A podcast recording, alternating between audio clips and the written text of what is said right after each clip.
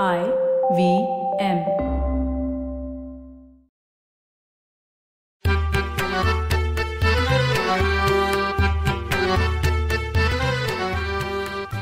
नमस्कार मंडळी मी डॉक्टर राजीव. आणि मी माणिक. आज आपल्याशी वार्तालाप करायला म्हणजे गप्पा मारायला. इंडॉलॉजिस्ट सानिया माने आल्या आहेत. सानिया तुझं मराठी खिडकीतून मध्ये मनापासून स्वागत. रे सानिया सर्टिफाईड ट्रेनर आहे कम्युनिकेशन स्किल मधली. आणि विशेष म्हणजे पथिल हेरिटेज या टुरिझम कंपनीची संस्थापिका आणि संचालिका पण आहे. सानिया तुझं आमच्या मराठी खिडकीतून या पॉडकास्टमध्ये अगदी मनापासून स्वागत. थँक्यू थँक्यू काका काकू सो मच इतकी छान इंट्रोडक्शन करून दिलं माझं. थँक्यू बर मला सांग बर का सानिया तू एंडॉलॉजी हा विषय का निवडलास? खर तर एंडॉलॉजी म्हणजे नेमकं काय? ओके सो इंडोलॉजी इंडोलॉजी म्हणजे study of ancient Indian history प्राचीन भारताचा इतिहास. असं आपण इंडॉलॉजीला म्हणू शकतो. मग त्याच्यामध्ये. काय काय येतं? तर कला स्थापत्य. पूर्वीच्या काळी म्हणजे लिटरली प्राचीन काळी म्हणजे बाराव्या शतकाच्या आधी बांधलेली मंदिरं तेव्हाचं मूर्तीशास्त्र त्या काळात मिळालेली नाणी सो नाणकशास्त्र. पुरातत्वविद्या. म्हणजे आपण शाळेमध्ये असताना स्टोन एज मॅन वगैरे जनरली हो. तिसरीत वगैरे शिकलो होतो. तर त्याच्यानंतर स्टोनेज मॅनचा आणि आपला फारसा काही संबंध येत नाही. पण. तो इथे इंडॉलॉजी मध्ये येतो कारण त्यावेळेसची संस्कृती कशी होती सिंधू संस्कृती किंवा ज्याला आपण इंडस व्हॅली सिव्हिलायझेशन असं म्हणतो. सो अशा सगळ्या गोष्टींविषयी इंडॉलॉजी मध्ये आपण अभ्यास करतो मग त्याच्यामध्ये अगदी संस्कृती ज्याला आपण कल्चर म्हणतो हेरिटेज म्हणतो ह्या सगळ्या गोष्टींचा सुद्धा त्याच्यात समावेश होतो मला सांग फादर ऑफ इंडॉलॉजी कोणाला म्हणतात आणि भारतात या विषयाची सुरुवात कोणी केली ग? ओके आता फादर ऑफ इंडॉलॉजी कोणाला म्हणतात? हा एक थोडासा मी म्हणेन वादाचा मुद्दा आहे. कारण बऱ्याच लोकांची त्याविषयी निरनिराळी मतं आहेत. पण जर का आपण भारतात कोणी आणलं किंवा कोणी ह्याला ऍक्च्युली सुरुवात केली.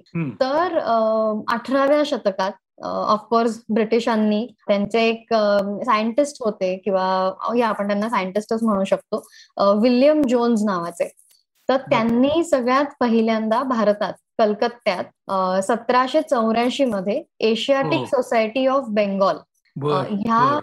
इन्स्टिट्यूटची स्थापना केली. आणि मग तेव्हापासून इथे भारतात लोकांना अशा पण गोष्टींचा अभ्यास होतो किंवा आपल्याच संस्कृतीचा अभ्यास आपण अशा पद्धतीने करू शकतो हे कळायला लोकांना सुरुवात झाली बर बर आणि मग त्याच्यानंतर ऑब्व्हियसली म्हणजे अगदी आपल्याकडची नावं घ्यायची झाली तर भांडारकर आहेत. अगदी हो. एक अलीकडच्या काळातल्या बघितलं तर एच डी सांकलिया सर आहेत. हो. असे अनेक महान लोक होऊन गेलेत ज्यांच्यामुळे आज आपल्याला प्राचीन भारताच्या इतिहासाची माहिती मिळते. आणि. एक नाव शंभर टक्के मला इथे ज्यांचं घ्यावंसं वाटतं ते म्हणजे आमचे देगलूरकर सर. हो सो येस. आमच्यासाठी if Indology is something then it is Deglurkar sir. कारण ते ज्या पद्धतीने शिकवतात साईट वरती ज्या पद्धतीने ते गोष्टी सांगतात किंवा अगदी त्यांचं ऑनलाईन लेक्चर सुद्धा जरी ऐकलं तरी आपल्याला त्या विषयाच्या प्रेमात पडायला होतं. हो देगलूरकर सरांचा नुकताच या भांडारकर प्राच्य संशोधन मंदिरामध्ये खूप छान सत्कार झाला. त्यावेळेला नितीन गडकरी आले ते आवर्जून. आणि खूप छान कार्यक्रम झाला तो. फादर ऑफ इंडॉलॉजी पेक्षा I would say grandfather of Indology for my generation is definitely Deglurkar okay okay बर मला सांग आता तू अखंड भारत ही मालिका चालू करतेयस. हो. त्याआधी आपण तुझ्या हेरिटेज वॉक मधून चालत चालत अखंड भारतापर्यंत जाऊया? येस सो बेसिकली इतिहासाची आवड ही लहानपणापासूनच होती. अनेक किल्ल्यांवरती ट्रेकिंग करायचे. त्यामुळे फक्त तो एक डोंगर म्हणून त्याच्याकडे न बघता की एक टिकमार्क म्हणून हा या किल्ल्यावर जाऊन आलो. असं न करता त्या किल्ल्यामागचा इतिहास किंवा अगदी तो मग मॉडर्न हिस्ट्री मधला मिडिवल हिस्ट्री मधला असेल किंवा एन्शियंट हिस्ट्री मधला असेल त्याविषयीची माहिती तो किल्ला ज्या गावात आहे त्या गावात कुठली जुनी मंदिरं आहेत का? विहिरी आहेत का? बावडी आहेत का. वाडे आहेत का? सो हे सुद्धा बघत बघत मी म्हणलं तसं म्हणजे इतिहासाशी जास्त जवळचं नातं जोडल्या गेलं. मी त्याच्यानंतर माझं ग्रॅज्युएशन झालंय स्टॅटिस्टिक्समध्ये कारण घरची सगळी बॅकग्राऊंड ही अशी फायनान्स इन्व्हेस्टमेंट बँकिंग अशी असल्यामुळे मी सुद्धा माझं बॅचलर्स केलं स्टॅटिस्टिक्समध्ये पण त्याच्यानंतर कुठेतरी असं वाटलं की पॅशन जोपासलं पाहिजे. कारण स्टॅटिस्टिक्स करून एमबीए करणारे बरेच लोक असतात. आणि म्हणून मग इंडॉलॉजीकडे वळले त्या विषयाबद्दलची माहिती कळाली. आणि पुण्यामध्ये टिळक महाराष्ट्र विद्यापीठात एम ए इन इंडॉलॉजी असा व्यवस्थित दोन वर्षाचा मास्टर्स प्रोग्राम आहे. तो मध्ये मास्टर्स केलं. आणि मग तेच चालू असताना हळूहळू हेरिटेज वॉक्स ऑर्गनाईज करणं ट्रिप्स नेणं वेगवेगळ्या एक्सपर्ट्सना घेऊन त्या त्या ठिकाणी जाणं. अशातून पथिल हेरिटेजची सुरुवात झाली. या प्रकल्पाला तू अखंड भारत असं नाव दिलंयस. हो. या शोला म्हणजे त्याच्याबद्दल काय सांगशील? सो अखंड भारत हे नाव अशासाठी दिलंय कारण आपण ज्या काळाविषयी या पॉडकास्टमध्ये बोलतोय त्यावेळेसचा जो भारत होता तो खरा अखंड भारत. आपण आज जे बघतोय ते पार्टिशन नंतर वेगवेगळ्या स्टेट्स वेगळ्या झाल्या आणि बरीच जॉग्रफिकल घडामोड आपल्या देशामध्ये घडली.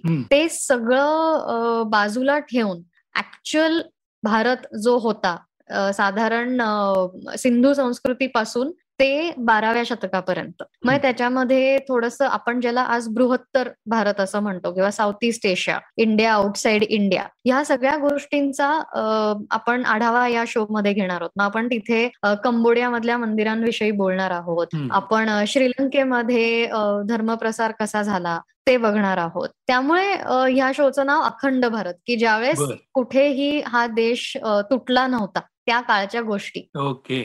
बर मला सांग हा अखंड भारत हा पॉडकास्ट मराठी आणि इंग्रजी या दोन्ही भाषांच्या माध्यमातून चालणार आहे ना? येस म्हणजे त्याच्या मागची तुझी भूमिका काय? त्याच्या मागची भूमिका अगदी स्वार्थी आहे. मी म्हणेन. कारण माझी जनरेशन किंवा आय थिंक माझ्या नंतरची पण जनरेशन आपण कितीही पुण्या मुंबईत असलो तरीही आजकाल सगळ्यांच शिक्षण जे आहे ते इंग्लिश मिडियममध्ये होतं. आणि हो. मराठी हे इंग्लिश मिडियम किंवा कॉन्व्हेंट स्कूल्समध्ये खूप उशिरा येतं. फक्त मराठीतच शो केला असता तर त्याचा ऑडियन्स थोडासा लिमिट झाला असता. थोडासा एक above thirty above forty audience would have related पण आम्हाला यंग लोकांना सुद्धा ह्याच्यामध्ये थोडंसं इन्व्हॉल्व्ह करून घ्यायचं होतं. कारण त्यांना हा इतिहास खूप कमी कळतो. कारण हा टेक्स्च्युअल हिस्ट्रीपेक्षा खूप वेगळा इतिहास आणि खूप हो, हो. अजून जास्त गोष्टी ह्याच्यामध्ये आहेत. त्यामुळे एक ऑडियन्स वायडन करायला आणि मेन म्हणजे यंग लोकांना जोडून घेण्यासाठी म्हणून आपण हा इंग्लिश आणि मराठी दोन्ही मध्ये ओके ओके. म्हणजे आपले चार वेद आणि वैदिक परंपरा या विषयीची माहिती असणार आहे का त्याच्यात? ऍब्सोल्युटली आधी वेद तर तीन होते त्याला वेदत्रयी म्हणतात. हे आपण बघणार आहोत एका एपिसोड मग त्याच्यामध्ये अथर्ववेद चौथा नंतर जॉईन झाला. सो अशा अनेक गोष्टी वेदांविषयी पुराणांविषयी पौराणिक कथा आहेत त्याच्यामध्ये. कुठल्या पुराणांमधून कुठली कथा आपल्याला कळते? अग्निपुराण मत्स्यपुराण वायुपुराण महाभारताच्या गोष्टी आहेत रामायणाविषयी गोष्टी आहेत. सो या सगळ्या गोष्टी आपल्याला ह्या पॉडकास्ट मधून ऐकायला मिळणार आहेत. अरे वा!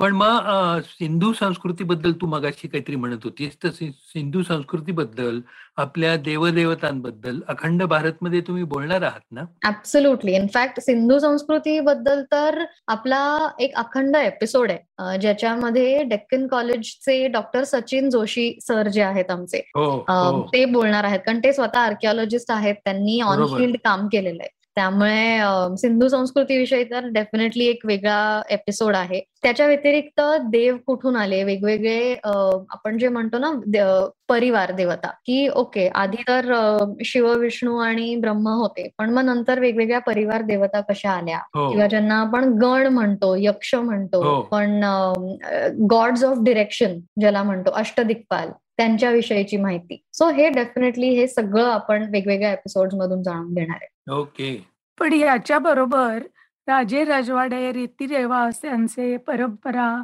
या साऱ्यांविषयी माहिती पण असेल ना? अगदी. सो अगदी आर्ट अँड आर्किटेक्चर मगाशी मी म्हणलं तसं की कला स्थापत्य मंदिरं कशी बांधली गेली त्याचे काय प्रकार असतात? किंवा मौर्यकालीन राजवाडे अतिशय भव्य असायचे. आणि असं म्हणतात की पर्सेपोलिसमध्ये जे राजवाडे होते तसे राजवाडे आपल्या इथे बांधले गेले होते मौर्य काळात तर त्याच्याविषयीची माहिती आहे. आणि परंपरा म्हटल्यावरती आपण कुठले सण साजरे करतो ते का करतो? तर त्याच्यामध्ये एक खूप छान एपिसोड आमचा आहे डॉक्टर कुमुद कानेटकर मॅडम सोबतचा. तर त्याच्यामध्ये अगदी त्यांनी ज्या स्त्री देवता आहेत किंवा स्त्री देवतांना उद्देशून आपण जे सणवार साजरे करतो तर त्याच्याविषयीचं एकदम लॉजिकल एक्सप्लेनेशन असं त्यांनी त्याच्यामध्ये दिलेलं आहे. सो येस नुसताच नुसत्याच गोष्टी नाहीयेत पण द लॉजिक बिहाइंड हिस्ट्री किंवा द लॉजिक बिहाइंड कल्चर हे सुद्धा आपण या शो मधून जाणून घेणार आहे. आणि मग आपण पुराण कथा मिथक ही सुद्धा खूप मनोरंजक असतात. त्याविषयी देखील तुम्ही बोलणार ना ग? ऍब्सोल्युटली इनफॅक्ट आम्ही का डिसाईड केलं की मायथोलॉजिकल स्टोरीज किंवा मिथक कथा ह्याच्यामध्ये घ्याव्या? कारण हळूहळू लहान मुलांपर्यंत ह्या गोष्टी पोहोचतच नाहीयेत. त्यामुळे आम्हाला असं वाटलं की या शोच्या मार्फत तरी आपल्याला लहान मुलांपर्यंत ज्या आपल्या पुराण कथा आहेत त्या पोहोचतील डेफिनेटली हो. म्हणजे एपिसोड तयार करताना सुद्धा जेव्हा मी आजूबाजूच्या लहान मुलांशी बोलत होते तर तेव्हा त्यांचे सुद्धा बरेच प्रश्न होते की हे असं कसं बरं झालं? असं कसा उडू शकतो माणूस? किंवा असं कसं तुम्ही एखादी मातीची मूर्ती तयार केली आणि त्याच्यातून देव तयार झाला? हो. हे असं कसं शक्य आहे? डेफिनेटली काही काही गोष्टींची उत्तरं आपण शो मध्ये दिलेली आहेत. पण शोचा हा सुद्धा एक हेतू आहे की it should ask the kids to question म्हणजे आय थिंक माझ्या आई वडिलांच्या जनरेशन पर्यंत असं होत आलं की मोठ्यांनी सांगितलंय म्हणून एखादी गोष्ट ऐकून घ्यायची किंवा एखादी गोष्ट करायची. वी नेवर क्वेश्चन की वाय तर निदान अशा गोष्टी ऐकून तरी थोडीशी लहान मुलं विचार करतील की हे का बरं असेल? हे असं का झालं असेल? आपण एखादा सण का साजरा करतो? एखाद्या देवतेची पूजा का करतात?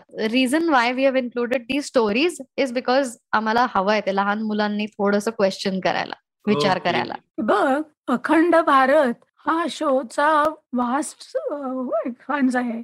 तर त्या शो साठी तुमची काय काय टीम तयार करते? काय प्रयत्न करते? येस सो प्रोसेस खूप जास्त एक्साइटिंग आहे. आधी आम्हाला ऑलमोस्ट एक तीन महिने लागले.